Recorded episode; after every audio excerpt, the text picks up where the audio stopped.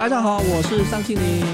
我是刘志明，欢迎来到上流投资术。志明哥，我们今天一样是有两个重点哦。第一个就是台股今年还有机会创新高吗？第二个就是下半年的强势股哪时候开始脱颖而出呢？我们先讲第一个，我们知道因为上半年只有航运股最强势创新高，然后其他类股其实是比较温吞一点。这种状况之下，台股有机会只靠航运股就可以过高吗？现在这一波的趋势，当然几乎是所有航运股大涨嘛，然后占大盘的成交量甚至到四成到五成，所以现在变大家疑惑是，我们有航运股怎么办？那我看起来这一波，如果以我们看整个台湾的状况，其实外销订单其实都还不错嘛，几乎所有的预测，大概今年台湾的 GDP 都还有五 percent 以上，即使受疫情影响，啊，去年才三年多，所以说我觉得今年台股在有机会再创新高的机会还是蛮大的啦。个人认为说航运股还是有机会回档还在涨，原因是它第三季的报价旺季嘛，其实还是往上走，所以说你看它七八九月公告的那个数据啊，其实都还是不错，而且是不只是货柜哦，你看那个 BDI 指数啊、BCI 啊、BSI，就是都还在往上对，都是当然它大涨小回嘛，所以说这趋势还是会在。我觉得它在旺季的时候持续往上走的机会还是蛮高的。然后另外一个可以看一个数据，就是说，因为它现在航运股这个准点率啊，现在才二十二还二十三趴，除非它一直达到超过五成六成以上的时候，你才要对这个领域保守，因为表示比较不缺嘛，所以它的报价可能要上扬的趋势就不会那么强。所以我觉得这一块可能大家要用几个简单的指标去看了。对，可是多数的投资人其实对电子股念念不忘嘛，再加上最近台积电又有很多外资报告给予一些负评嘛，所以在这种状况之下，下半年你觉得有哪些比较强势攻击的电子股？还是觉得说其实台积电这样个目前疑虑没有这么大？你要想法人心态，现在法人一定是布局下半年好，明年还会很好的公司嘛。现在看起来，不管怎样，拜登的基建的建设一定会通过。看起来拜登投的基础建设嘛，电动车嘛，半导体，其实都是他未来这基础建设投资的重要的项目嘛。这方面往后来看到明年的趋势，我觉得都不容易改变了。短线来看，台积电可能因为有大摩报告说、呃投资台积电会是四十钱，可是我觉得它每年配息还是有十一块到十二块嘛，对，哈二点七五嘛，每所以说，我觉得回档买台积电还是一个安全投资的方法。对，其实我觉得投资朋友也要注意一下，就是如果要过高哦，其实只靠一个族群是比较困难的。所以接下来可能我是觉得，毕竟已经整理个半年之久了，一些电子龙头股，所以我觉得应该下半年会蛮百花齐放的。但看起来，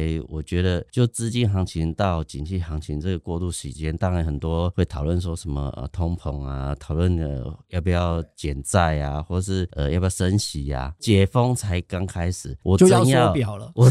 我我正要希望经济又起来的时候，你怎么可能现在就泼一大笔冷水进去？只是说偶尔会一些小波折，但波折的时候，我觉得在这段时间其实还是一个回档买进股票的一个不错的时机点。但是现在是解封的梦想阶段，那你布局这些，你可能就是一季左右，然后再看它的这实际的营收报价获利是不是真的有往上。那如果有往上，它有可能会再走一对段。我也提醒投资朋友，就是其实你要要注意下半年会不会创新高，你就观察美国道琼指数或者非半指数或者纳斯达克指数。其实为什么最近觉得传产股比较强，是因为道琼指数比较强。我个人感觉是，其实三个指数下半年应该都会又同步过高了，所以台股也会可能跟着动起来。好的，进入第二趴之前，我插播一下重大讯息，财讯周年庆来了，请大家逢低抢购，全年最低价一九八零元。我跟你讲，你要是没有抢购的话，你们就不知道标股在哪哪里了。好的，那我们现在回到第二个重点，下半年的强势股会在哪里呢？就跟我刚刚讲的一样嘛，就是趋势还是拜登，对毕竟美国还是所有经济复苏的火车头嘛。那主要的标的是什么？像电动车，那你做电动车之前，你可能要充电桩啊，那充电桩的相关的公司，像建和新啊，而且这也台达算是那个拜登的基础建设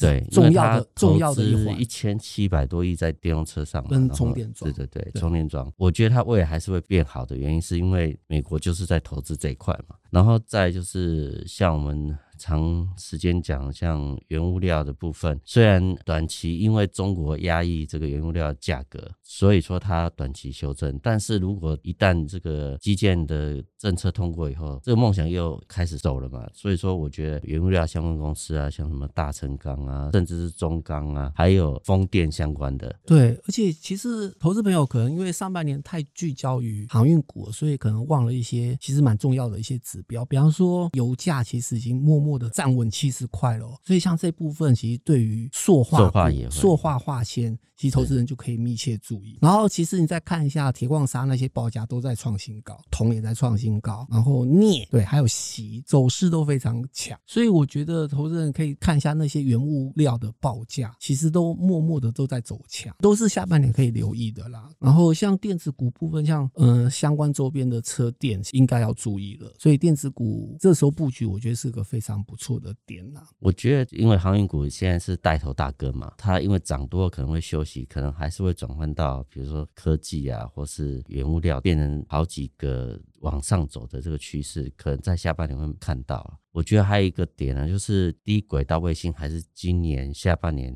这些国际大厂开始去推广的产业嘛。对，其实嗯，稳茂的董事长陈进才他就说，因为是跟第三代半导体有关，这是一个战略需求，对，所以大家背后就是牵扯到，比方说卫星或是通讯，所以你如果要掌握这个规格的话，它真的的确就是军用战略的的位置了。其实我们投资就是找现在还没有很多，啊，未来会很多。那低轨道卫星现在可能是才一千多颗，可是现在这些国际大厂，比如说 Space 规划是最少是一万两千颗以上，所以说它其实量一定会变大。台湾这些有卡进去的这些公司，其实它也许现在营收没有很多，但是它慢慢的会显现出来，这些也可以大家特别去注意。好的，我们进入到了观众最喜爱的 Q&A 时间了。面板三星罢工，那对台湾是不是一件好消息？其实面板今年法人估像友达、群创，大家都有赚到五块的这个状态下，为什么股价都才在二十块左右？其实因为明年就只剩赚两块了，就就不会那么好的。是不是？对大家，因为你股价涨，你要找它成长。成长力道嘛，除非它的报价还是往上扬了，所以说我觉得面板这块我还是相对比其他要保守一点，因为毕竟它的报价现在看起来是涨幅变少了。只是说它今年状况获利应该是都还不错，但是它为什么不涨？我觉得还是要观察它报价是不是真的有在上扬的阶段，因为股价一定会真实呈现未来的趋势嘛。所以说，我觉得它如果不涨的话，大家还是要小心一点，除非它结构性有改变了。因为你像现在，当然车用的面板用量当然是越来越多，但是大陆也要想要扩产嘛。那只要都想要扩产的时候，大家就吓到了。我觉得投资人不要有它本益比太过低的迷失啊，要看它是不是真的营收获利有一直一直往上垫。那面板虽然它第一季状况很好，但是你要看它第二季跟第三季跟第四季的状况是否会持续，变好。目前看起来疑虑是比较多嘛，所以它股价当然就停止。所以我还是要提醒投资人，就是虽然它 EPS 很高，本益比很低，但是只要它股价不涨，你一定要保持戒心。好的，谢谢志明哥。还有，如果你们投资人有不懂的地方，请订购，千万记住，财讯周年庆，请马上逢低订购，全省最低价一九八零。我告诉你，好了，谢谢大家收听今天的上流投资术，也感谢志明哥详细的分享。呃，YouTube 的朋友，请记得按赞、订阅跟分享；Podcast 的观众朋友也记得按五颗星，还有留言给我们哦。那我们下次见，拜拜，拜拜。